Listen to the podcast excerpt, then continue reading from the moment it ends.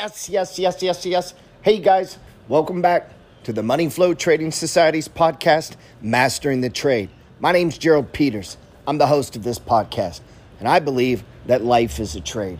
Today, I don't have a guest today. It's just little old me as we sit down for one of my Saturday messages. I try to give a message of inspiration, motivation, and just I don't know, man. Just get you going. I put these, I try to stay consistent. Most of the time, these messages are just to people who are part of my subscription community on Instagram. This one wasn't. I just put it out to everyone.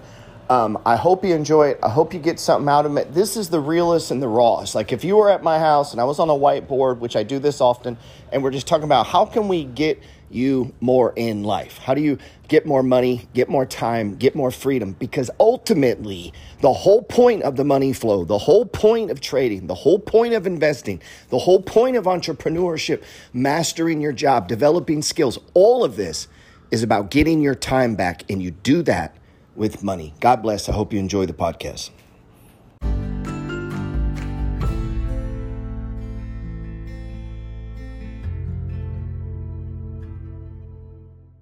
Case I say something profound. And I don't really know what that means, man. It's just always been something I do. And I just figured out along the way that kind of no matter one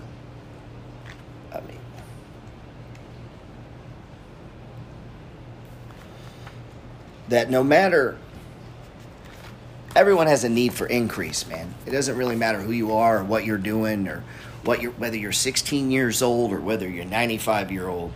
Everybody wants a little more, man. And and that may be, you know, more time to read. That may be more time to paint. That might be more time with family. That might be more time to work your business. Like eh, it's a principle from if you're alive, you want more. And the moment you start not wanting more, We need this area. huh? We need this area to cut. Cut what? Uh, tile. Okay. Tell them to go do what they gotta do. I'll wrap up. All right. They're fixing to come cut some tile, so I am guess I'm gonna have to stop. But everybody wants more, man. That's the impression of increase. And I really think this book, The Science of Getting Rich, if you go to my thing, I have a free link to it, man.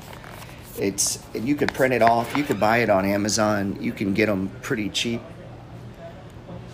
I got some dudes gonna cut tile. Just ignore them, man. They probably need to hear this message too. Whether you change your vocation or not, your actions for the present must be those pertaining to the to the business in which you are now engaged. You can get into the business you want by making constructive use of the business you are already established in, by doing your daily work in a quote certain way. And insofar as your business consists in dealing with other men, whether personally or by letter, the key thought of all your efforts must be to convey to their minds the impression of increase. The reason being, the desire for increase is inherent in all nature. It is the fundamental impulse of the universe. All human activities based on the desire for increase. People are seeking more food, more clothes, better shelter, more luxury, more love, more beauty, more knowledge, more pleasure, increase of more of something in life. Every living thing is under the consistent necessity for advancement. So think on that. That's what trading is, man. That's that's you wanting more, you know? but trading it's a skill set, man. Like it's going to take you time. Like you you you you're, you're going to you're to you're to pay a price, man. If you're trading, investing's easy. Man, I showed that today on my computer. Everyone here, everyone here should be doing long-term investing somehow whether it be through dividends, stocks, whatever, right? And you should learn to trade. Why wouldn't you learn to trade? And you should learn how to buy real estate. Like, these are the things that set common people free. If you can invent a, an amazing product that does well, go do that. If you can, you know, create some massive business that makes massive wealth, go do that. But if you have a job right now, you're a regular person out here working, you you you all people need to get on the, the idea of understanding time times amount times yield, to understanding trading, to understanding, you know, loans, uh, amortization loans, arms, how to buy property. Like you have a serious fucking urgency on you to learn this because you don't make enough money, man. You don't make enough money. You don't have enough and you don't make enough. Nobody on here does.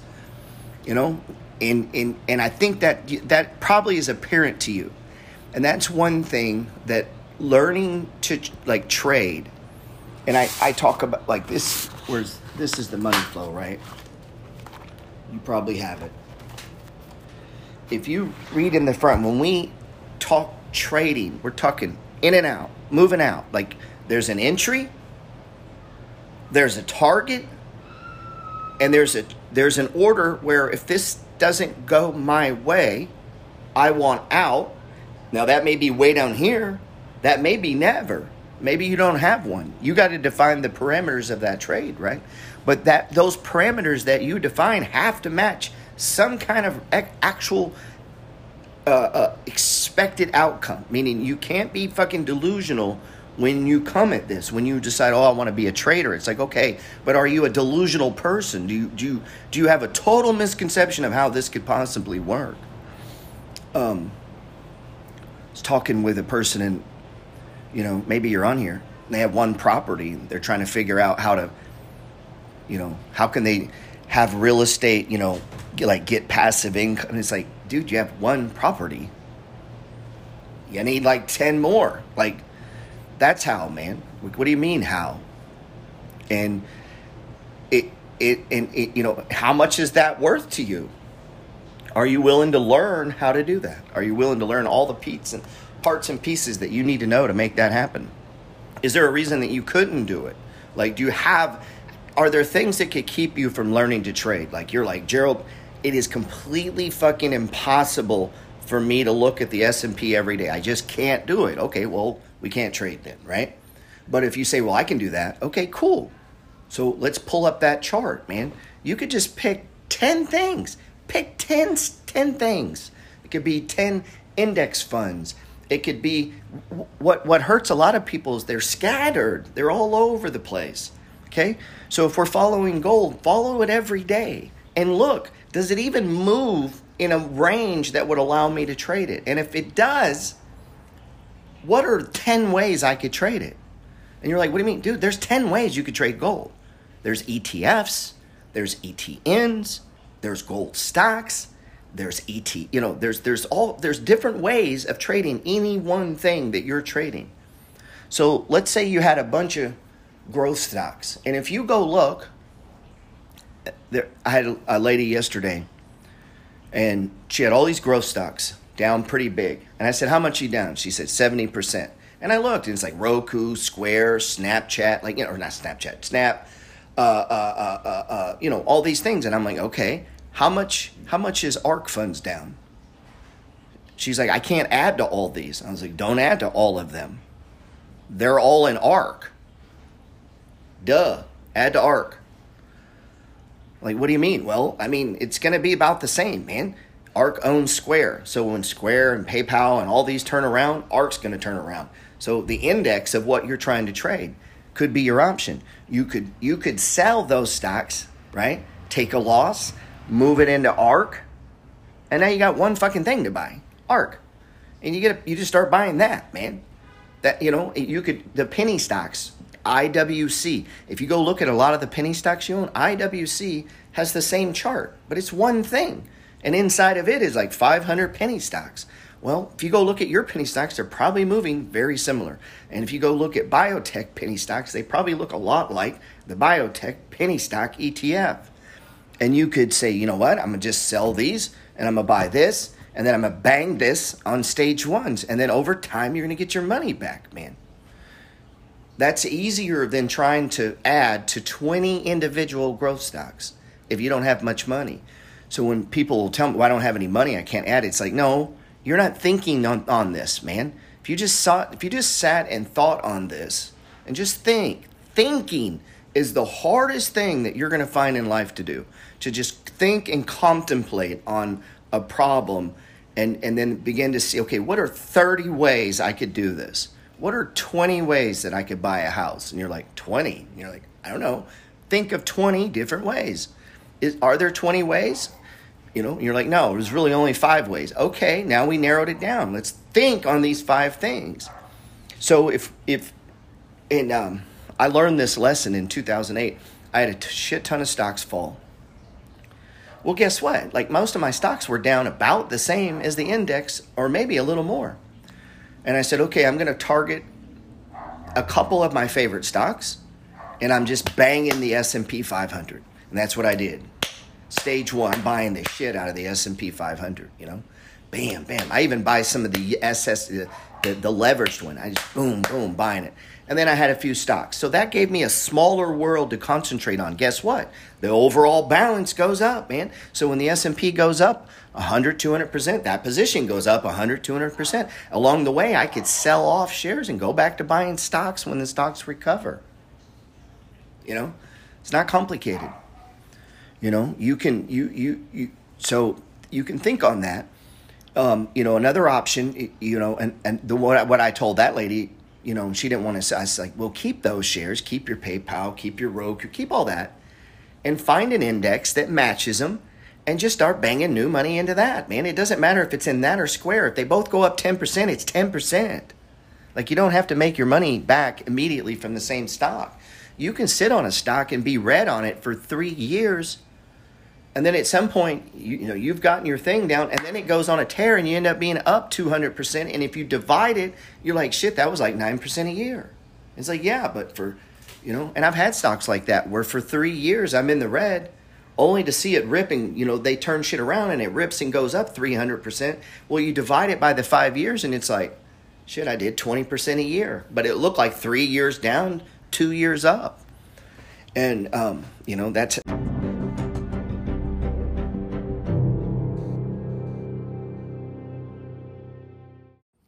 All right, man, I hate to interrupt this podcast, but I do got to pay some bills. One of the things I do for money is I do coaching calls, or, you know, people can schedule time with me. Sometimes it's just to get together a game plan, it's a way to look at your stocks, talk about your portfolio. I don't give, you know, personal investment advice. I can't do that, but I could I can tell you what I would do in your situation. I talk with entrepreneurs. I talk with people who have jobs who are trying to figure out how to get out of their job I talk with people about real estate. That's three things I can speak to. One, I'm an entrepreneur, I'm a social influencer, I've written many books, I own a bunch of real estate, and I have a bunch of money in the stock market. And I was able to go full time at this at age 32. And by age 38, I was a millionaire and I've never looked back and I haven't had a job. And today I don't have a job. I'm sitting here in my courtyard. It's 11 o'clock. I don't have anywhere to go or anything to do. And you know, I make more north of $200,000 if I don't go to work just from cash flow and dividends. And that's what I teach. That is the money flow. It's the one thing that I'm obsessed with. I spend hours a day on marketing, teaching, investing, real estate, ROI, cash flow, all these things that I try to teach and explain to people. This is what I do every day, seven days a week every week, every month, and I have for 20 years now. So the reason what I say is that I think if you have an idea or if you have a problem or if you need someone to bounce it off of, I could be your guy. I really enjoy these calls. If you're interested in booking a call, just hit my website, Gerald Peters, G E R A L D P E T E R S dot info. And um, believe me, one person and one conversation can change the course of your life. Back to the podcast.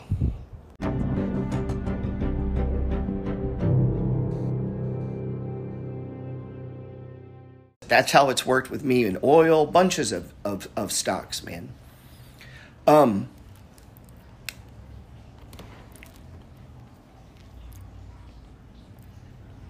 I think everyone should develop some sort of short-term trading.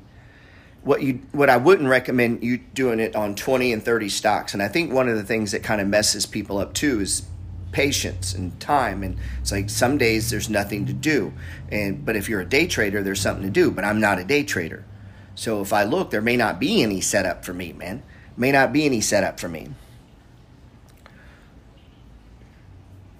If you have the money flow on page 16 i, I talk about the uh, checklist that covers every aspect of what you might run into when you're trading. One a quantifiable edge meaning you need why is what you're doing? Why do you think over time? Why do you think it'll work? Like, where do you get this from? And you know, you know, um, um, um, I meet traders all the time. Oh, they they they spot a pattern. You're like, what do you mean? Well, the stock falls to three dollars, and then it'll shoot up to five, and then it comes back to three, and it and if you go back and look over time, it's done this like six, seven times, and they're like, so it's now at three. So that's the that that's the plan, and the quantifiable edge is a positive expectation that it's going to do what it did before, right? You know, so that's and that's a common theme uh, inside of trading that if oil sells off, there's a time where oil goes up. And if gold sells off, there's a time where gold goes up. And if technology sells off, there's a time where technology goes up. I mean, has it ever gone up in history? And you're like, yeah. Has it ever gone down in history? Yeah.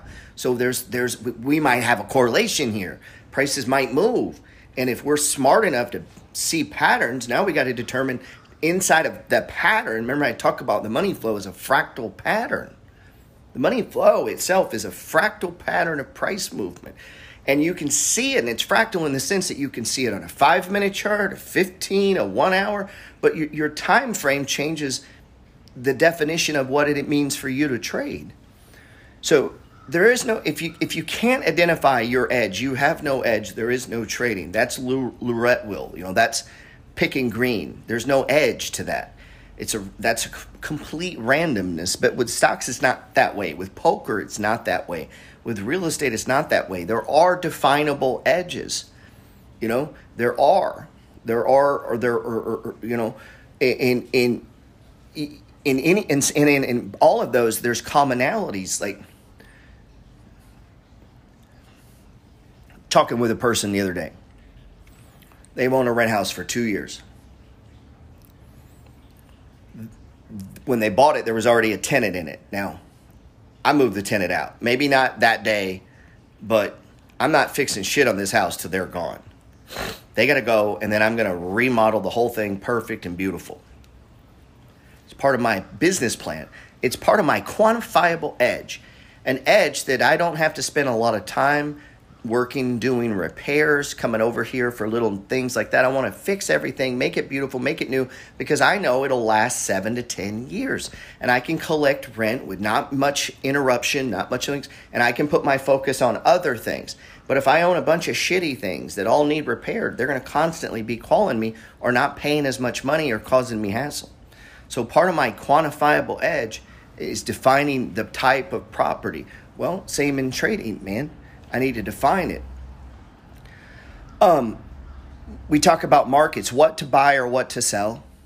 I think you should spend some time with that. Like, don't overcomplicate that, man. Like, start with where you are, with who you are, with what you do. My friend Anthony just jumped in here. He, he's he, he, he calls himself a handyman, but he, he's a worker, man. He's an artist. Build porches and decks and shit people want, bring it to life with his hands. And you know, that requires what? Tools, man. That requires tools. Same, same in trading. Trading's going to require some tools. You need charts, right? You need. You're probably going to need some subscriptions or two.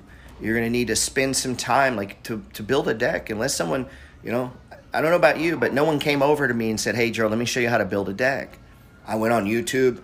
I looked at decks. I took some apart. I started I was like, fuck, well, I'll just do what they did. And I just bought the same board and I measured it and I put it in through that repetition. You know what? I'm, I'm, I'm, what am I? I mean, that's, that's my market. So I spent a little time learning about that. What are, what are the moving parts of a deck? There's only so many pieces to a deck, guys.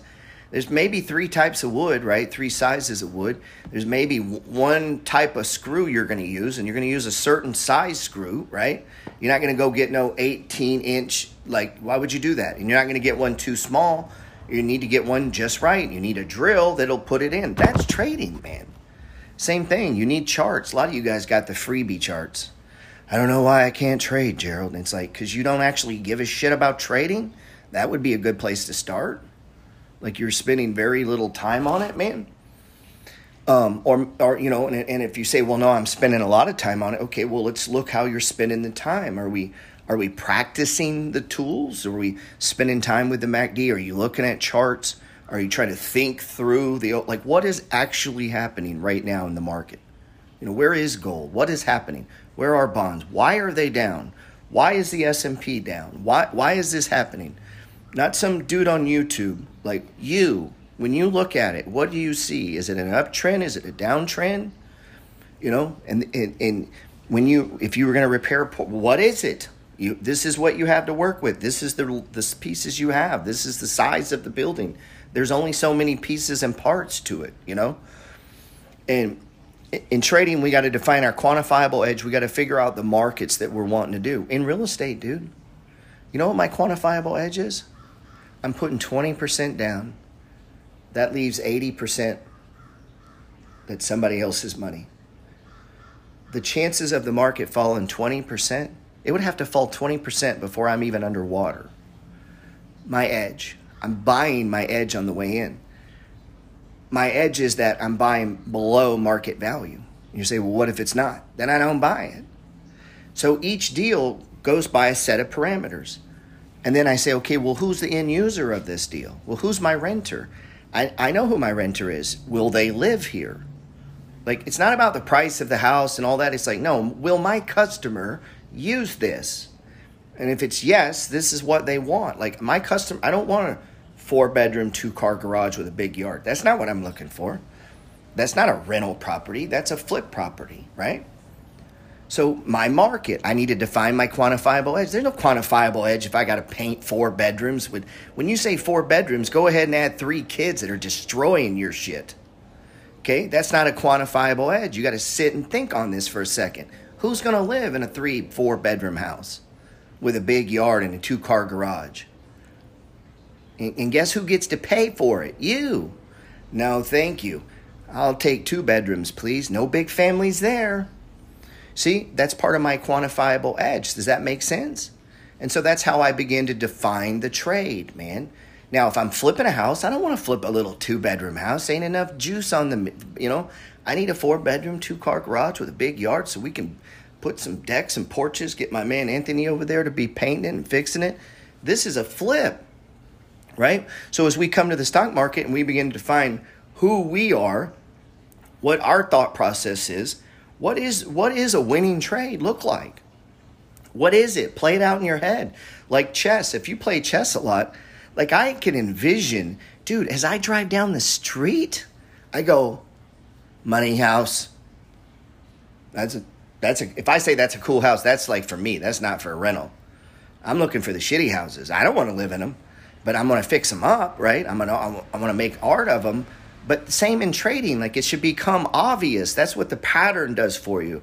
The magic of the pattern is it's repet it's repetitive. It's a fractal pattern. So if I walk outside and it's cloudy and looks like it's about to rain. I don't need a meteorologist. The tool of price itself, nature, just told me. Nature itself, price itself will tell you what it's doing, right?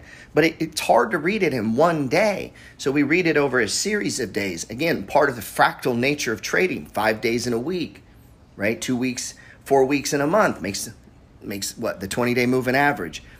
And as we back up, these are you'll you'll notice all these uh, fractal patterns in price. So one, we got to if you enter trading, yes, when you first start, you're going to play around. Don't be afraid of losing. Put on a hundred, like put on trades that it ain't no big deal. Have no expectation. You know, um, my man I was talking to yesterday said, you know, basically, what what's your expectation that I could pay for this with trading? And it's like you just started, man. It's such an entrepreneurial thing, you know. It's like we got to define our parameters. What what is what does that look like? What is a winning trade to you? What do you mean? Are you are you going to sell it and then take that profit and bring it home? You know, if that's the game, well, and you, and you got a thousand bucks, well, you're going to be bringing home twenty bucks. You know, like you're not going to bring home thousands of dollars from trading a thousand dollars unless you went all in on one thing and it hit and it goes up big. Boom, you do it right. To, that's a hard that's a hard strategy to to replicate consistently. And if you can, you are blessed. And if you can, fuck man, go all in on that. You know, and you should be looking for patterns other than any pattern that I have. You know, the money flow pattern was the pattern that I came up. It's the pattern that I play. It gives me a, a quantifiable edge. It helps. I, you know, I I decide what markets I'm going to play in, and I tend to, you know, I might bore some people because I tend to play in the same markets you know, I was showing on my story this morning. I've owned Pepsi what since 2000 and what was on there 12 or something. It's not always exciting. I mean, Pepsi might do a year of nothing. And then it rips 40%. And then it, you know, you're like, cool, you sell a little. And then it drops 30%.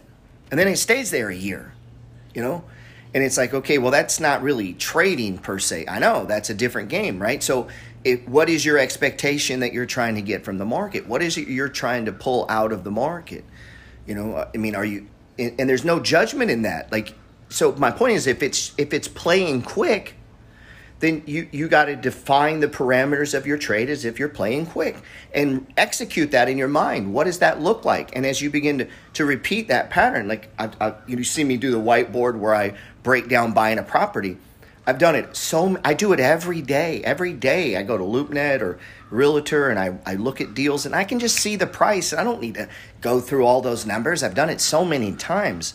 And it's like 20% down. This is the rent. I already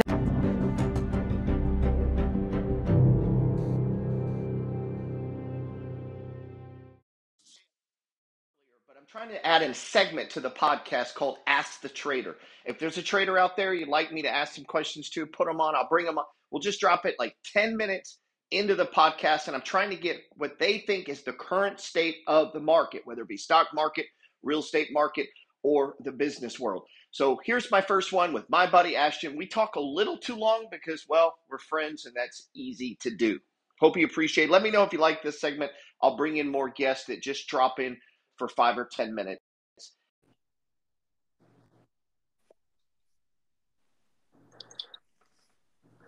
Hey, man.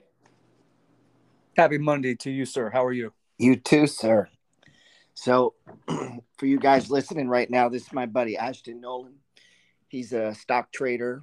And give him your Instagram. I'm sure most of them know, but in case they don't, at Ashton Noland, all one word. Make sure you put oh. the make sure you put the D at the end of Noland. There you go. Don't you hate when people have it? It's like underscore, blah blah blah, underscore. It's like Jesus, dude. Yeah, it's uh, it, uh anymore. I mean, we're getting a, a, new fake account popping up almost on a daily basis. Oh, on for people pretending to be you. Yeah. Yeah, it's never ending. I've decided to spend no thoughts on it anymore. Yeah, same.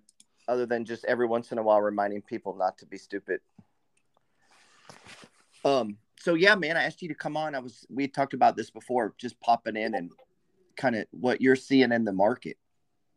Um, you know, bounce it off what I'm seeing. Yeah, I it, it's more the same, man. I think um, I mean, we had a pretty historical run on Thursday last week whenever we had the CPI data. That, um, that turnaround was something, huh? Oh my gosh! if I'm being honest, man, I got smoked on on Thursday. Um, because I, I was just looking for the market just to stay within the range. I, I fully anticipated a lot of volatility for sure, but I, I I was expecting it to stay within a range, and then we ended up having it almost a one of the one of the biggest intraday moves we've seen ever. it it was, and I don't know if my group caught on to it as I was trying to tell them they just witnessed history. And, and I was, you know, I wasn't positive when I was watching it, but I was like, I'm pretty sure that's one of the top comebacks. Yeah, it's definitely the biggest day that we've had this year. Then I, because I was immediately that's where my head was going. But then I was like, you know, toward the hour, an hour, you know, within the market closing, I'm just like, oh my gosh, this thing is really trying to close at the high of the day. Mm-hmm. And in that last hour, it made another huge push, and I'm just like, okay, we're we're in like historical territory now. And I think if if I remember correctly, it's like it was like the fifth largest single day movement in the market ever. Yeah, amazing. I love seeing those. It always tickles me. Um, I think that goes right over 90% of traders' heads that, you know, you were in a moment there. Yeah. I mean, we're just collectively all year long, we're seeing, we're seeing historical unprecedented, like that's the word of the year, right? In terms of uh, talking heads and media outlets, unprecedented. That's the word. Um, and to a degree, they're, they're largely right. I mean, you and I have been trading a long time, and then yeah, there's still some things that the like rules that the market still adheres to and always will. But there are some intraday swings and gap downs and gap ups that I've seen at such a rapid clip that I've never seen before. Yeah, and I've been telling people, unless unless you're just really really doing well. I if you're not, I would just I would keep trading. I would just lower my sizes. I you know that's what I tend to do when I when if I feel out of whack or things aren't going well, I just start trading smaller and smaller. I, I, I would agree with that, and I, I I think you mentioned a really good point. You know, a lot of people are opting to just to waiting for the market to settle down and sit mm. on the sidelines and all those things. I'm sitting here saying, don't do that because if you're serious about trading, like mm-hmm. now is when, now is whenever you want to take some reps, man. Because this is this is the hardest kind of market to trade. And, and, this is not just me saying this. I mean, I've, I've heard you say this a couple times. This is a very difficult market to trade. Yeah. But uh, if you if you sit on the sidelines and just let the market quote work itself out, I mean, the market could be quote working itself out for two years. You know, it's such a mistake because, like you said, it's like it's like you don't get experience. It's in these things, you know. You you want experience in in ups, you want experience in downs, you want experience in hard to navigate markets. Yeah, I, the the way I paint it is this: Imagine if if the market was in reverse. Mm-hmm. Imagine mm-hmm. instead of 2020 and 2021, you know, this just that uphill climb imagine that didn't come first. Imagine this kind of market that we're in now. Imagine this came first. Right. And you you you started cutting your teeth on this kind of market and you're you're trading the most difficult kind of market. And then and then after after a year of uh, trial and tribulation and failure, but you're still there, and then a year like 2020 and 2021 come. Then, oh. oh my gosh, dude. Where it was so easy. Yes, and, and now it like I, I can't even put into words how much easier it would be if you're if you took this market head on first. Yeah, it's great. It's kind of like if you had it's almost like if you're a boxer and you're learning to fight or cage fight and, and the people you're sparring with are pretty badass, right? Yeah, yeah. So and imagine it, imagine yeah. You're, imagine you're sparring with Mike Tyson. yeah, when you go to get in the ring, it's going to be probably a little easier. Right, right. And that's that's exactly how I look at things, man. And um it just it just so happens you know during 2020 and 2021 uh, a, a, stock could look great a trade setup in particular could look great for two months you know mm-hmm. it's just now that's that same stock with the same setup that setup may only last for two days so yeah i know all you know and i'm normally a daily only charts guy but i I've been telling everyone, hey, if you're swing trading, you got to at least drop down to the hourly here. Right. Because right. if we get any rallies, I have no idea how long they're going to last. You know. Yeah, I mean, well, case in point, Thursday, going back to Thursday's historical move, mm-hmm. and then followed by Friday that almost, I mean, wipes out more than half of that gain from Thursday. That was a big letdown because I saw that, and then I'm like, okay, that's legit. If we follow through on this, you know, that's yeah. what I, and then we didn't. And I was like, oh shit, I was waiting for a bloodbath this morning. Yeah, I mean, we, uh, it's, it's, the VIX is so high right now. You know, right. as long as the VIX is elevated above a 30, right. we're going to see we're going to see bigger and bigger single single day moves. Um, yeah. So you know that's all that's all par for the course. But now, do I, you trade the VIX or you just watch it? No, I I never trade the UVXY or the VIX because I mean, especially with options, I, I see people buying. I, I, I see people buying and selling options on the VIX and UVXY. I'm just like, you think about what you're doing here. You are trading a derivative of a derivative. Yeah, it's foolish. Um, now, if you're just looking at it like sports betting, like you're just having fun, I guess, you know? Yeah. Because I don't want to be the guy to rain on people's fun. And if that's how you're looking at it, it's just fun. Okay, you know. I had a, I, I had a guy message me just the other day, and he was telling me that he was trading trading the UVXY, but it was a YOLO trade. Yeah. So whenever whenever I hear YOLO trade, I'm thinking like, okay, this person's putting in one percent of his account, right, and you know, looking to buy some calls or puts or whatever. This individual put fifty percent of his account in the UVXY. Yeah, that's just idiotic. Even if he'd have won, I would have had nothing but unkind words for him. No, I I I strongly agree, and I, I was like, you know what?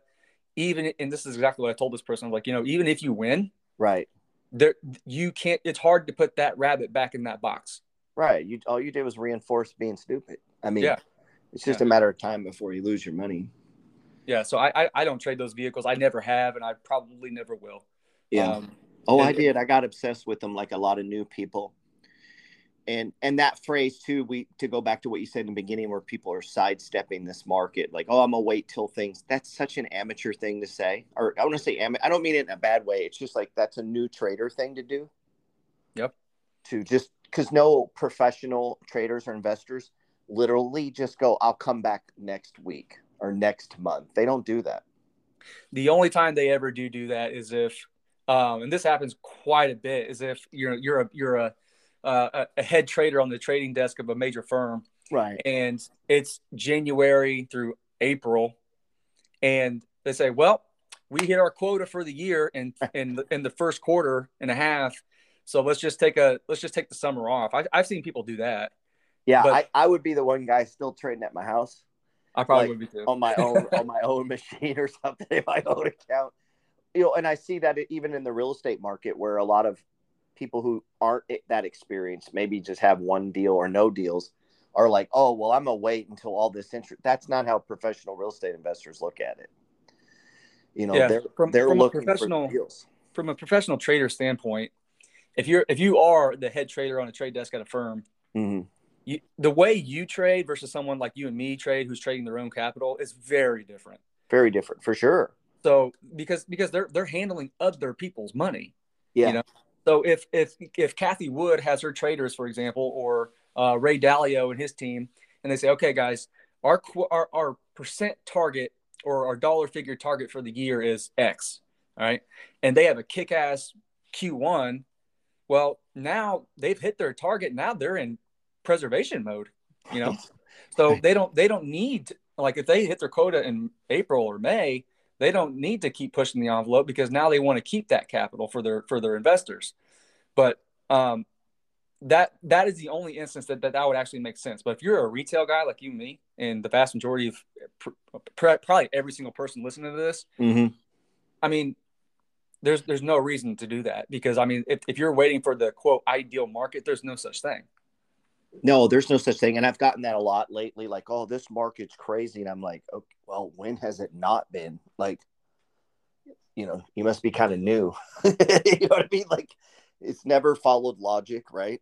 It's Yeah, never- and I, you know, the vast majority of people who are following you and following me on social media, a lot of them started trading in 2020. You know, And people were getting um, the uh, the the checks, the stimulus checks, right. and what the hell am I going to do with this? Oh, let's just put it in the market and see what we can do with it.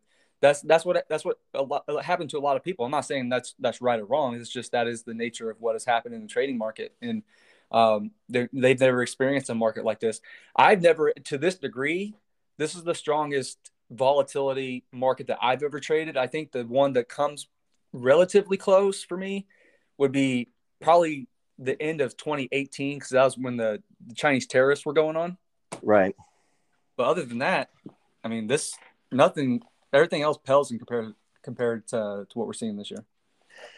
Yeah. And that's, that's opportunity. Like what you were saying in the beginning to put in reps. And, and if you can stay with it through this kind of volatility and, and hone your craft, so to speak, and, Mm. you know, not blow out, like avoid what you, your friend there putting 50% in the VIX. And instead of getting silly, which is what you see people do when times get, you know, rough, they get, they kind of throw caution to the wind. You actually should probably get a lot more stricter. Yeah. And honor the stops and, and all these kind of things that go with trading. Like you should really focus on, am I just executing correctly? Not did I make money or lose money? Um, That's people don't like to hear that, but that is the secret sauce right there, man. It really It is. is because then it will get easy, and when it gets easy, you know what to do, and, Yeah, and, and- you can do it in a big way. People get so caught up in the in the in the numbers, you know, and, and Mhm. the and I the way I explain it is the only way, the only reason you should ever get quote caught up in the numbers is if you're using the numbers to benefit you. So, and what I mean by that is like with with my options trading, I I take trades based on the math, based on the Mhm. numbers. That's it. And that means that I'm using the numbers to my favor. But whenever people get into the numbers of money, Right. they they completely lose sight of what's really going on. So, for example, you know, we had this huge move on Thursday, followed by another pretty big move on Friday.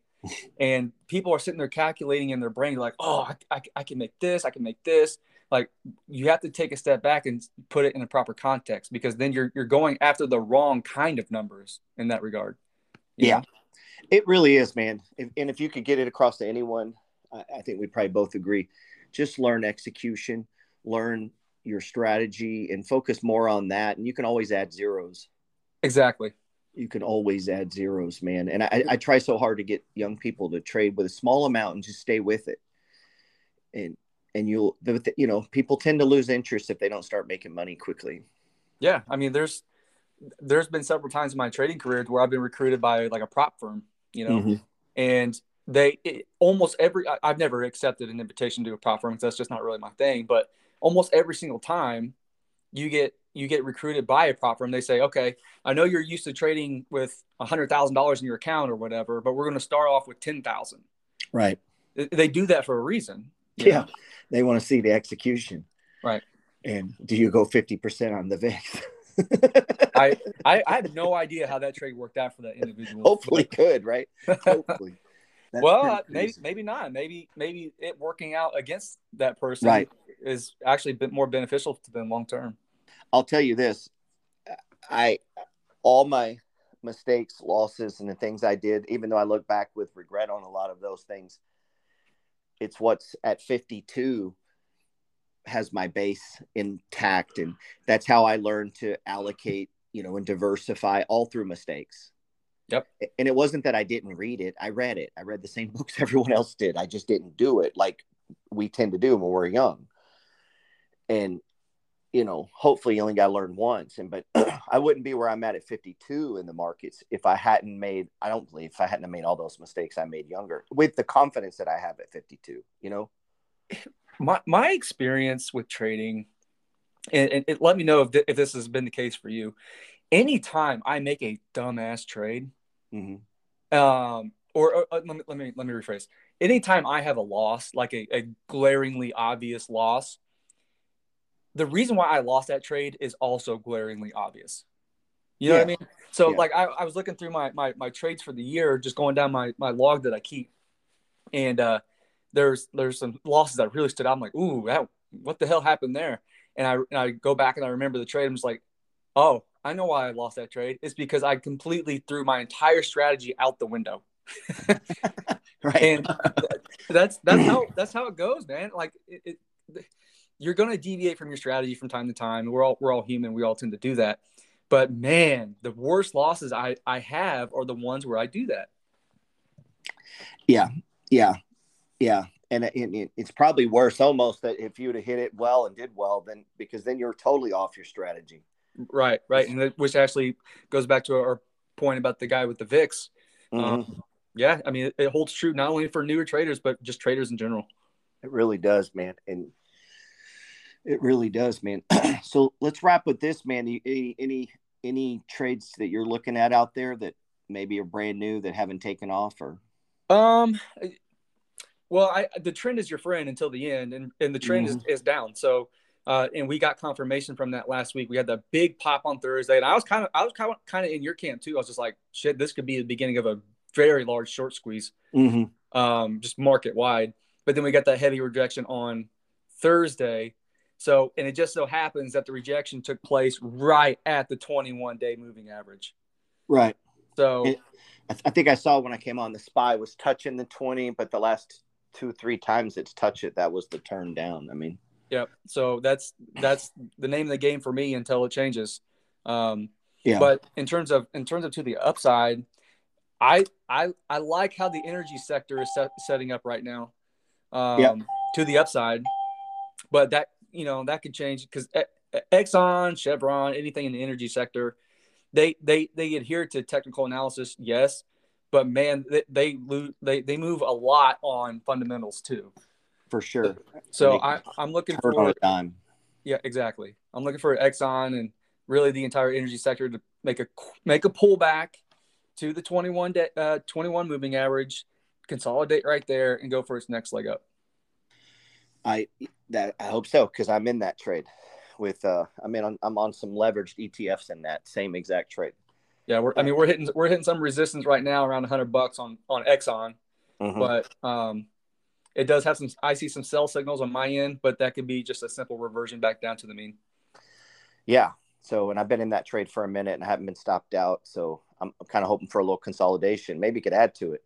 Yeah, possible. Um, and uh, a trade that I'd give, I got uh, long Amazon today, trying to short swing. We'll see as they go into earnings. Um, bottom fishing here. It, it's come back in the box today. let me uh let me take a look at Amazon on my end real Yeah. quick. That's usually a for me. That's a bullish signal to have broke the box, then come back into the box.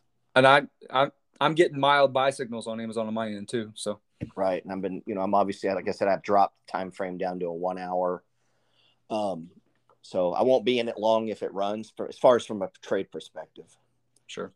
um yeah man i appreciate you coming on let's do this often and i think people will dig it Always good to talk shop, man. all right appreciate you coming on All right, see you, bro. bye-bye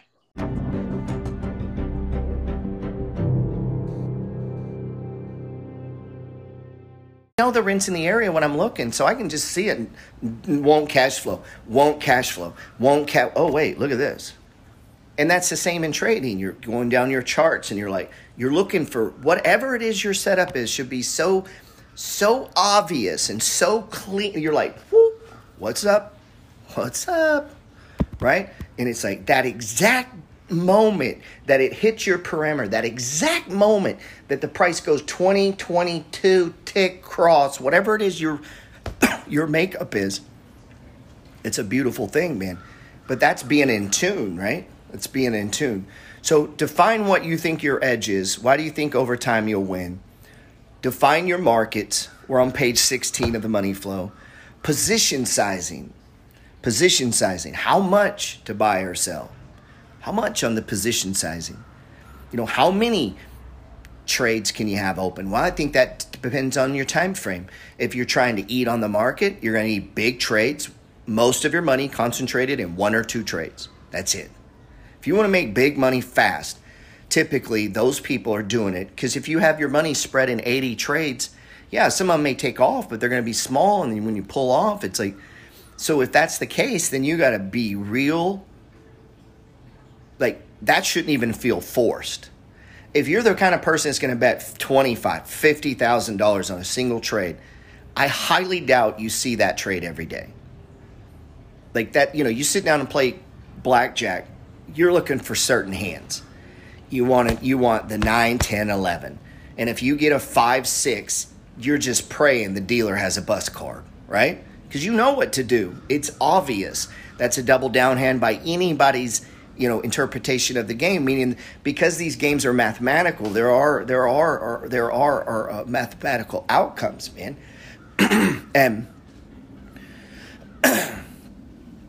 being that the game is fractal we can leverage up the trade or we can level here's the beautiful thing you can take the same trade that maybe i take 25 grand you could take it with a hundred dollars and you're trying to execute to learn you're not trying to eat on this you're trying to master trading. Nobody picks up a guitar and goes, "Where's the album?" Where you know, it's like, no, we got to play a minute, man. So we want to play. So quantifiable edge, the market you're going to trade, position sizing. Position sizing, in my opinion, comes down to the type of trading you're doing. If you're swing trading, I mean, I could have six to twenty of those going. If all, especially if I'm watching the markets a lot, I mean, that's not difficult. You know, but that you know, if that stresses you, lower the number. Shouldn't stress you. Lower the number. Um, and so then I, that would be my the way I would position trade. And if I'm day trading large positions, I'm gonna keep fifty percent in cash. I probably don't want to be all in on a trade. If if I'm if I'm swing trading, I'm sure I want to keep some money on hand. You know, if I'm position trading like I do a lot of times, I'm just fucking loading up, man. I'm I'm all in a lot. Um, stops, trade risk management usually when I I don't personally do hard stops. Like I put a stop at 170 on Bark. Bark hit 167. I put in Discord. I hadn't sold it. If I don't text you, I haven't sold it.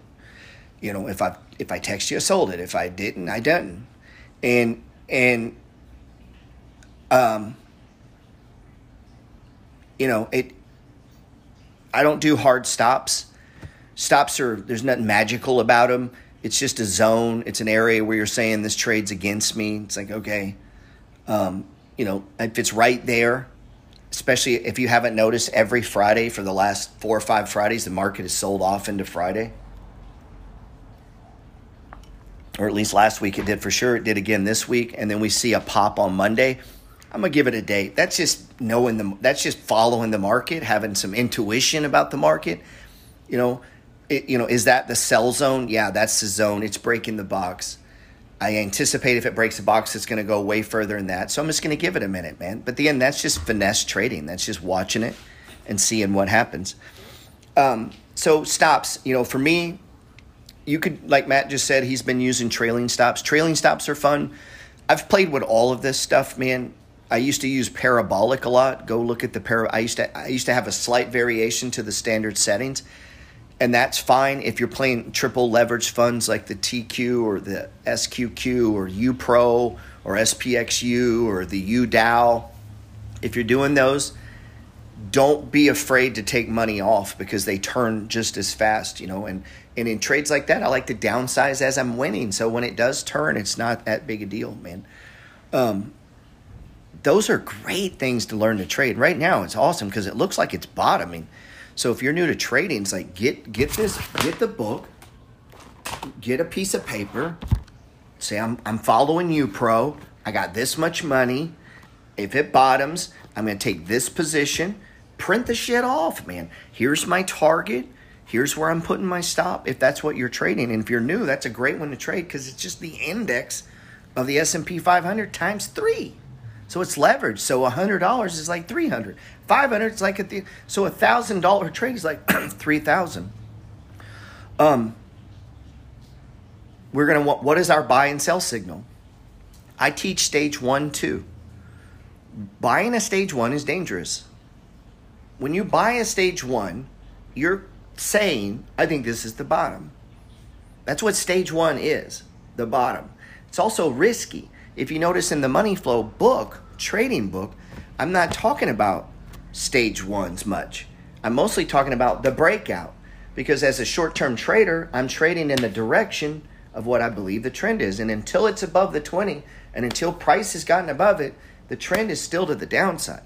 So when you buy stage ones, you're buying the riskiest part, attempting to buy the lowest part, the bottom and and think on that. If you bang them all the time consistently, they're good. Yeah, he's gonna start cutting. They go. Okay. Just do what they do. Why why are we acting weird? I didn't know. I didn't know what the hell you were doing. Oh, we're good. Just do what you gotta do, bro. Um, let's see. Can I buy leveraged S and P in the UK? I don't think so, bro.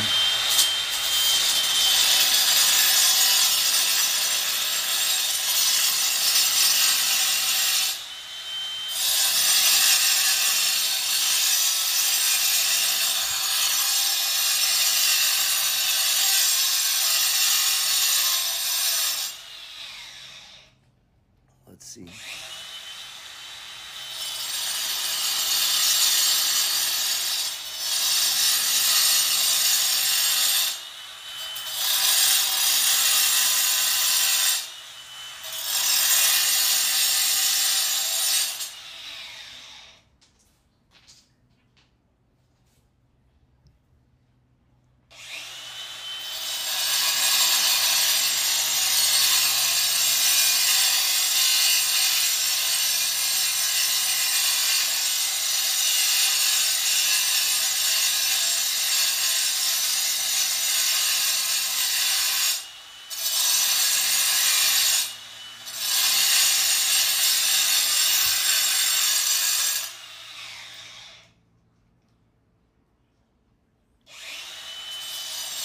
Give him a minute.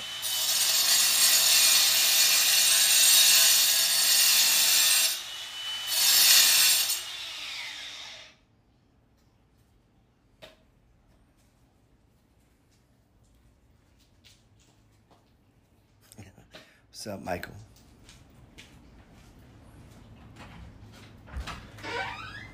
No, so they're redoing my bathroom and the bathroom floor is jacked up. So putting in some river rock in there. I won't go long because I need I do need to let these guys cut, and it's kind of annoying to hear that. Um, quantifiable edge. Really dig in on the markets you're trading. You should start with at least five, man. You can't be all tech. Stop that shit. Stop showing me these portfolios and it's all tech, and then you're wondering why you're down 70%. Stop it. Now is the chance to fix that and become an adult.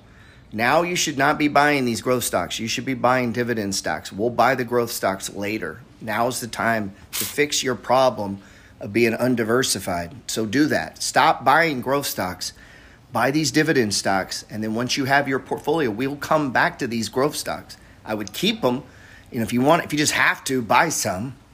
You know, if you got the money to do both, great, do both. But you, now's when you can fix those problems, man. Right now, today entering a trade we need to know our we, so we need to know our quantifiable edge. Why do you think you have an edge? You know i can go for hours why i think the money flow has an edge and position trading has an edge. And i know dividend stocks has an edge. Um, I, why the markets um, why I, I, you know i think I, I think i can explain why a basket of dividend stocks utilizing the money flow with the stage ones and trimming on threes can outperform an index fund definitely based on cash flow without a doubt. I have no doubt about that. Because we trim shit that the yield is now 1% 2% and roll it into stuff that it's now 5 and 6% like i, I know we can beat that. Um, stop losses you know you're an investor there's no stop losses. You're in. You're an investor in my opinion. Otherwise you're not investing. Trading you got stop losses you know, there's, there's a point where you throw uncle. You can be as strict and extreme on that as you want to be. And if you're trying to eat on the market, trying to make money, grind it you know, like weekly, you're making money. You're going to have to keep those stops tight, and you have to be okay getting hit with them. And you need to, you know, in on trades. You can't have 65 fucking trades. You need to have, you know, three, four at a time where you're trying to boom, bang them, and then you're out and you should be dropping down. You should look at the daily chart. You should drop to the one hour chart, and then whatever time frame you're using, that's your trigger. That's your trigger. So the money flow doesn't, you know, people like, can you use it for day trading? Of course you can use it for day trading. Can you use it for options? Of course you can use it for options. Come on. It's it's the worst price.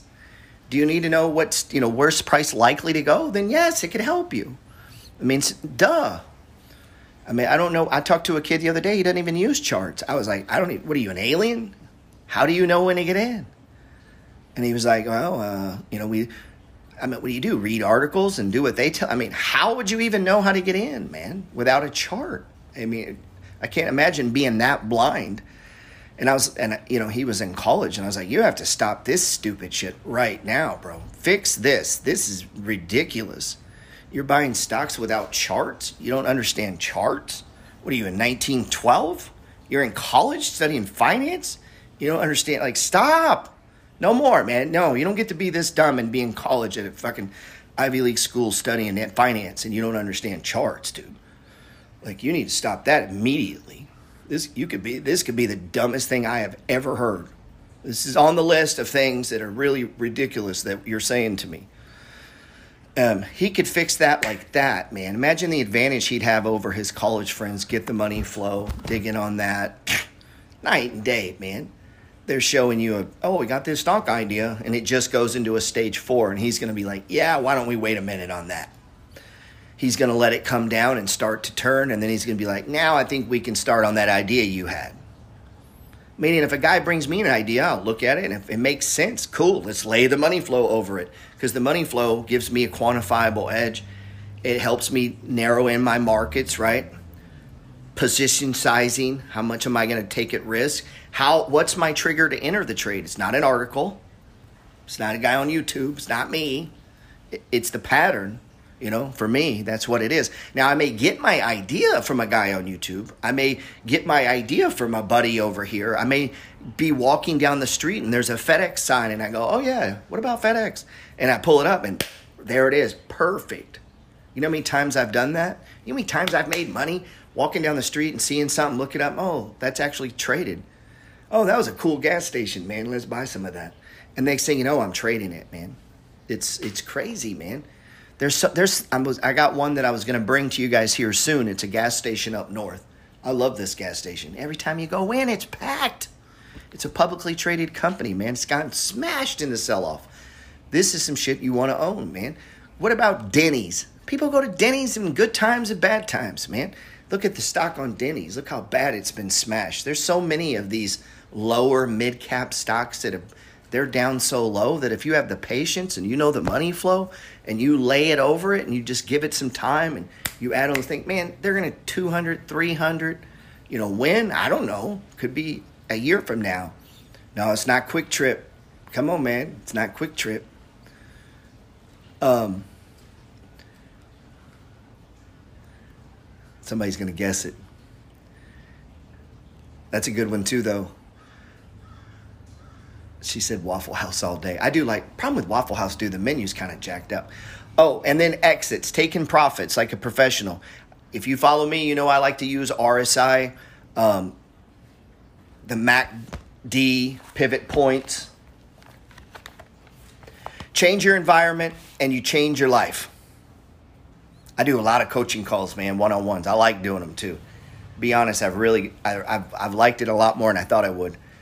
And because each situation is unique, everyone's position is unique. And if you haven't had a chance to look at the book, The Psychology of Money, I actually went back and reread it after I started doing coaching calls because I would go, oh shit, I think I heard this in that book. So I went back and reread it, and there's a, we all come at money uh, differently in life because of, honestly, it's based on how you were born. It's, you know, that's fair or unfair, man, but not 7 Eleven.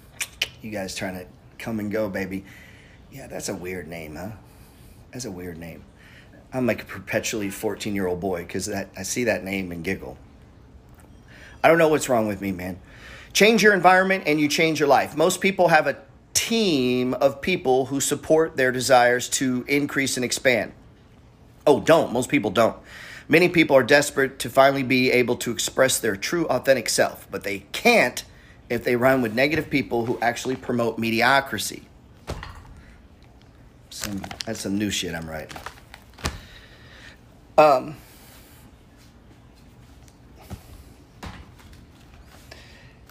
that book, The Psychology of Money, he talks about that. Like if you're you were born and your dad was a hustler, you're probably a hustler.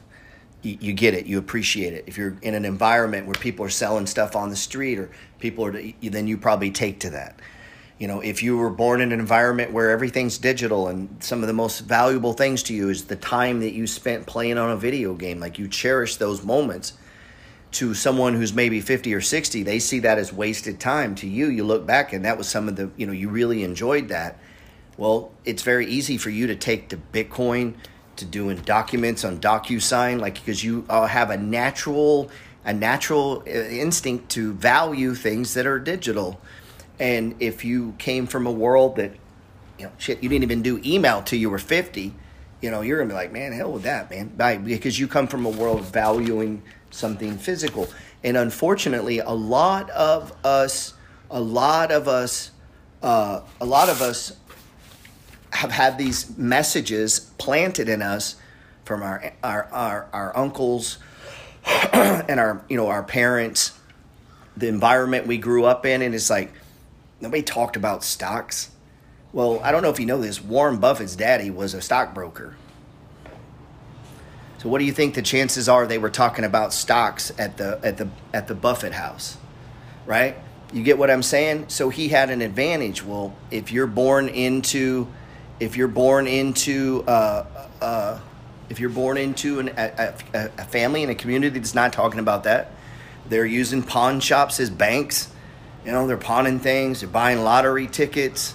they're fucking, you know, like if that's the world you're grown up in, you, you're the way you see money and the way you see investing is going to be filtered, you know, through that environment.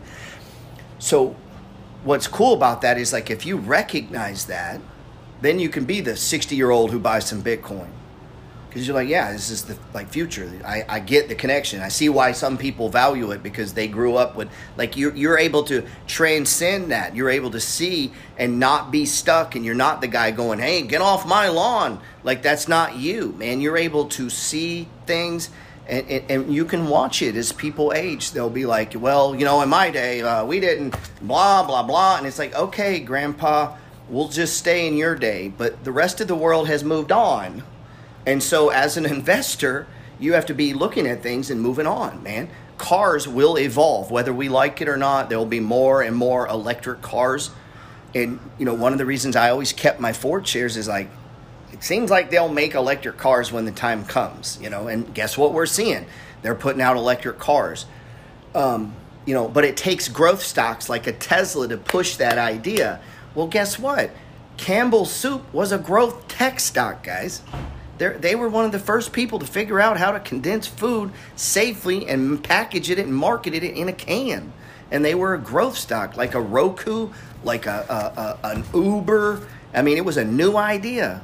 You know that you could buy chicken soup in a can. Was at one time was wasn't there, and then it was there. You know, and and and guess what? If you're 90 years old, you're gonna be like, we don't eat soup out of a can. We make our own. And, and they wouldn't progress. And there were people that they had to drag, pull them into having electricity in their house because they thought for sure it would burn the whole place down.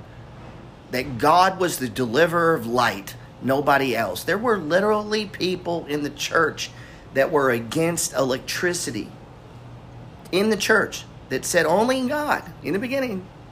That God was the creator of light, not man. That by doing that, we were throwing off the natural order of things.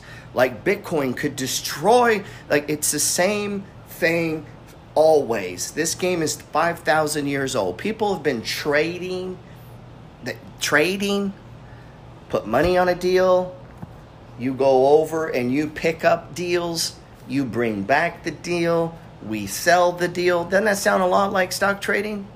You pick your market, you find your quantable edge, right? You, you, you figure out what you're trying to make, what they anticipate, what they can flip it for. The difference is, is we can do that shit electronically now, fast.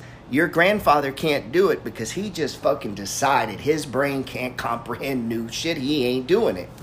And so he can't go and understand investing in a Roku. He's barely learning email.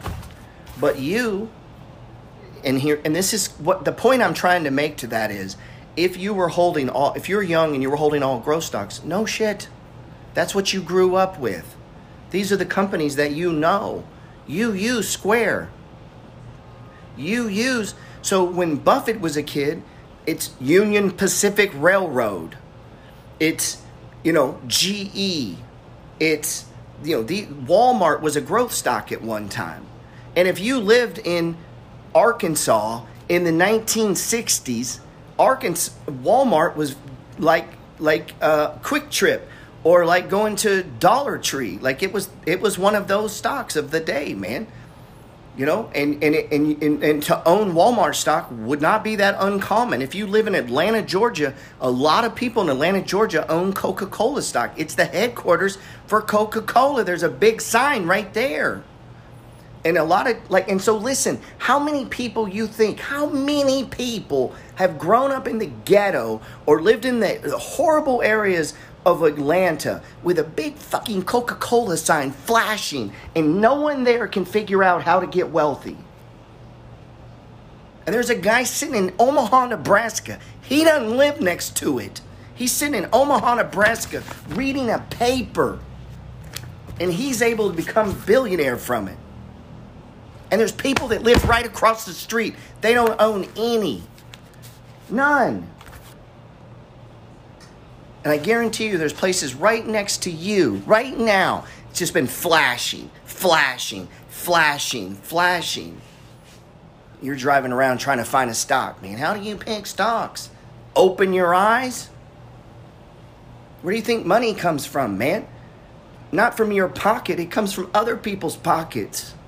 But most of you walk around, you're afraid to talk to anybody. You don't talk to any strangers. Got your head down, listening to your dumb shit wasting time watching stupid, funny videos, going from your job, sitting on a train, oblivious to the world around you, don't have any content every day, man. Every day.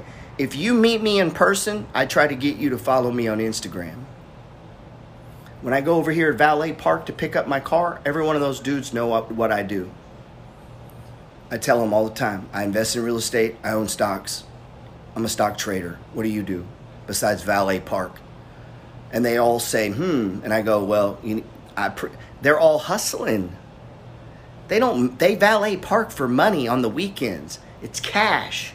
They're not taking their weekend off sitting around doing nothing. They they have regular jobs and then they valet park. These are hustlers, man. So I'm like, hey, me too, bro. What's up? They're in their 20s. I'm in my 50s. You know what? They know properties. So one of them may say, dude, I know this dude. He's a YouTuber. He's an Instagrammer. Yeah, he's this old gray-haired motherfucker. He he says he buys. I, let me t- DM him, see if he can pick up that house of yours. So every human being that I come in contact with, what's up? And then if, if within a second, if I think they're not a complete loser, hey man, you know, as quick as I can work it in, I want them to follow me on Instagram. Why? Money, man. They got money or resources or ideas or stock picks or something. Shit, it could just be I need help moving a couch. It could just be that, you know, boom, boom, boom, bada bing. So, what is that, man? Man. It's so much has so much to do with trading and yet it has nothing to do with trading, right? Whether you change your vocation or not, your actions for the present must be those pertaining to the business of which you are now engaged in. Meaning the better way to the best a way to get a better job is to be too good at the job you got. You can get into into the business and you go, "What do you mean?" Well, there's good valets and there's not so good valets. So, I, as a guy trying to push my intent, as I talk to them, see how an interaction of two hustlers meeting each other could lead to something possibly? But if his intent is to ignore me, he ain't thinking about me, right? He's thinking about, he's not doing the job the best way he can. Listen to this. Whether you change your vocation or not, your actions for the present must be pertaining to the business in which you are now engaged. You can get into the business you want by making constructive use of the business you're already established in, by doing your daily work in a certain way. didn't say doing it your way, ignoring your customer. It said doing it in a certain way. And as far as your business consists in dealing with other people, whether personally or by letter, the key thought of all effort, listen, the only reason to talk to a customer is to convey to their minds the impression of increase. So whenever we deal with customer support that we feel like we didn't like, it's because they didn't increase us. They decreased us. They stole our fucking time. They stole my time and they didn't increase me. In other words, they didn't give me what I wanted.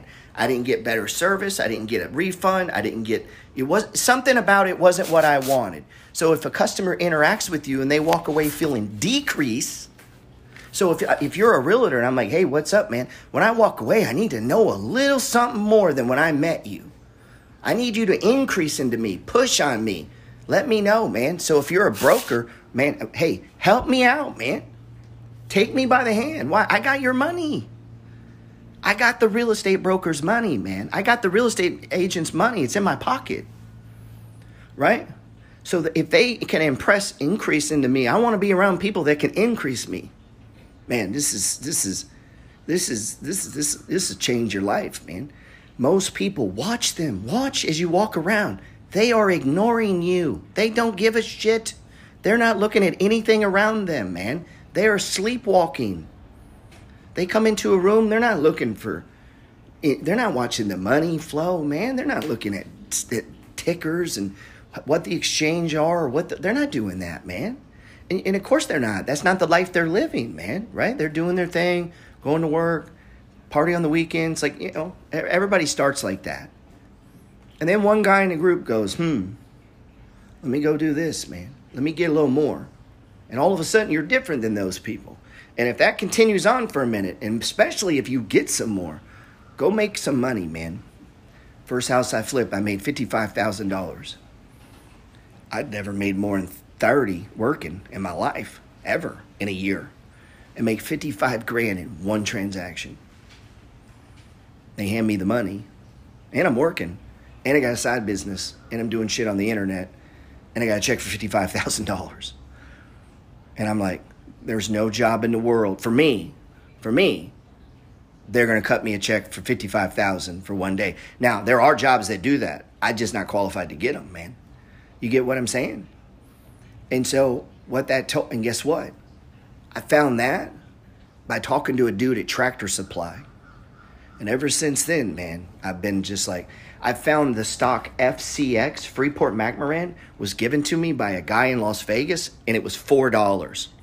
And I wrote it from 4 to 50 by talking to a guy at a bar, and everyone else in that fucking bar was not worried about this at all. They were worried about themselves. They weren't talking to strangers. They're not looking for, they're not doing any of that. They're just them, worried about them. And I said, hey, man, what's up? That's all it takes. And he's like, hey. And, he, and then he saw what I, w- I was looking at charts. He says, you into stocks? And I was like, yeah, man, I am. He goes, he was drinking. He had a Rolex on, dressed real nice, dressed real nice. I'm looking like a chump. He's like, takes his drink, sets it down, goes, I just bought $1 million of FCX. Read up on it. I'd never heard of it. Freeport McMoran, man. Now, I didn't have any, I couldn't buy a million dollars, but it went to $50 I don't know where he sold. So I may have been talking to a guy that turned 1 million into 55 million. I don't know. I don't know where he got off. But he gave me this think about that. A stranger, a meeting with a stranger, and he gave me that if I would have had a million dollars, I could have made 55 million too. A fucking meeting by just talking to a stranger. Think about that, man. And it, that told me that money is anywhere and everywhere. It could be in a words, it could be on what a baby's eating. It could be like it's. It could be a valet guy over here. It could be a dude that I'm talking to on a on a coaching call, and they say something, and I'm like, oh shit, I've been doing that too. Like, bam, I just got more than the money they like. You get what I'm saying? Like it. Those transactions, man. That's trading too, man. This shit transcends. It transcends the money flow. Once you start getting into the deep, deep, deep, deep, deep, and you combine it with the science of getting rich and work ethic and the way you see debt, and you, you begin to see all, like you realize this is an organic living thing, man. Like this shit is bigger than trading and stocks and, or real estate. It's bigger than that. It's fucking religion. Like it's the way you see money flow, man. All of a sudden, business takes on a whole different way, man you start to think, man, I could do eight, nine things. You know, you're, you're tra- you, be, you begin to see ways of transcending time. Sometimes people will tell me, I don't have time to do this. Like, no, no, no, man. You're wasting your fucking time by not having time. If you don't have time to buy real estate, you are wasting your time. You're putting it on lower ideas, man and and and, and, and, and you're like well and i don't mean don't do those other things i mean somehow figure out a way you i used to call it stealing the eighth day is about me stealing time from my family yeah i got a kid. I got a wife. I got a fucking this. I got that. I got a you know i was and, and you know at time maybe you're trying to do college like i i couldn't take it but then you're working. And so i got to steal time. You don't write a book when you everything is well, I'm to go on vacation this week and I'm to write a book. Like, no, you have to steal the time from family. You have to do it at night or get up early or do it on Sunday. Trading, you're to have to steal it from people. You're going to steal that time. They're not going to let you have it. You know, building a real estate empire, you have to steal that time. They will not let you have it. Your job will try to suck it, your friends, your family, you have to steal it. That's called the eighth day meaning you have to create time that other people don't have. And the one thing that poor people have is no value of time. They're putting their time on low level ideas. Everything is about low level ideas, low functioning things. They're functioning on things that can't make them abundant. You know, yeah, you need to brush your teeth, right? But that I mean that actually might could help you out. But you get what I'm saying. There's there's low level activities and there's high level abundant activities. Trading is one of those. Business is one of those. You know, entrepreneurship is one of those.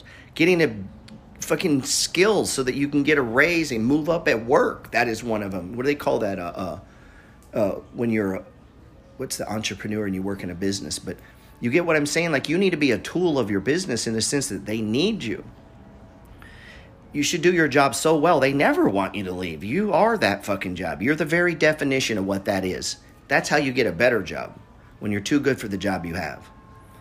And you know, if you get too good at doing construction and working on properties, they make you the foreman. And if you get too good at the foreman, they make you the project supervisor. And if you're too good for that, uh, why you're not the investor yet, I don't know. You know, the quick, I was trying to explain this. It's the impression entrepreneur. Yeah, and you should be one, man. And, um, you know, I see all these young dudes, like these guys here are cutting tile. These guys are putting working for me, putting in tile. Man, ain't no money in that. They're waiting. That they no. They're gonna do that their whole life. It's fucking dumb. What they're doing is not dumb. The way they're gonna do it is dumb. I do that stuff too in Texas, right? But the difference is, is I own the building. So if you're doing that on a building you own, you wait, you make more money than a guy who's getting paid to do it. By the way, because your money goes on. So now imagine if my buddy Anthony, who who does home repair and builds small, it looks like projects and build things for you, right? You call him, he does something on your house, you know. He gets paid once and he leaves, and that's that's that's how that's way. I mean, that's that's what a man does. That's how you make money, right? But when you own the building, you keep getting paid. It just keeps coming. It just keeps coming, man. And you know that's the problem with work or active money is it's they pay you and then you got to get up the next day and do the shit again. Then they pay you and you got to get up and do it again. And somehow we've got to get money. You know, Buffett talks about it. We've got to get money that once we get it over here, we can make money with the money and not us. Trading is one way to do that. You know, so if you're going to trade though, like I said in the beginning of all this, I know I went too long here, man. Pick your time, pick your time slot, pick all that stuff, you know. Pick pick your time frame. Pick the market you're going to trade. Keep it simple, dude. Start simple. You know, get just a couple things, man. No big deal. Trade just a handful of stocks, a couple index funds, watch gold, the S&P and just stay with that. Take small trades and just trade it. Just trade it. No big deal. Have no expectation. Give it months and trades and, and just go through the flow. Pick your market, pick your position size, think on it. Why did you buy that much? What's the goal? How big you want it to be? Think on this shit when you're laying in bed, right? Entering, what's your entry? What's your exit? What's a, do you have a stop? If so, why? What's the purpose of the stop? Think on this and then put all this shit together. And that's this was this was my trading log, guys. That was my trading log. You know, this was the shit that I was going to use in my trading and I just began to write it down. And uh, you, sh- you should eventually be at least knowing what yours is. Write it down as you go, man. Hey, I appreciate everybody. If anything I can do to help you, let me know.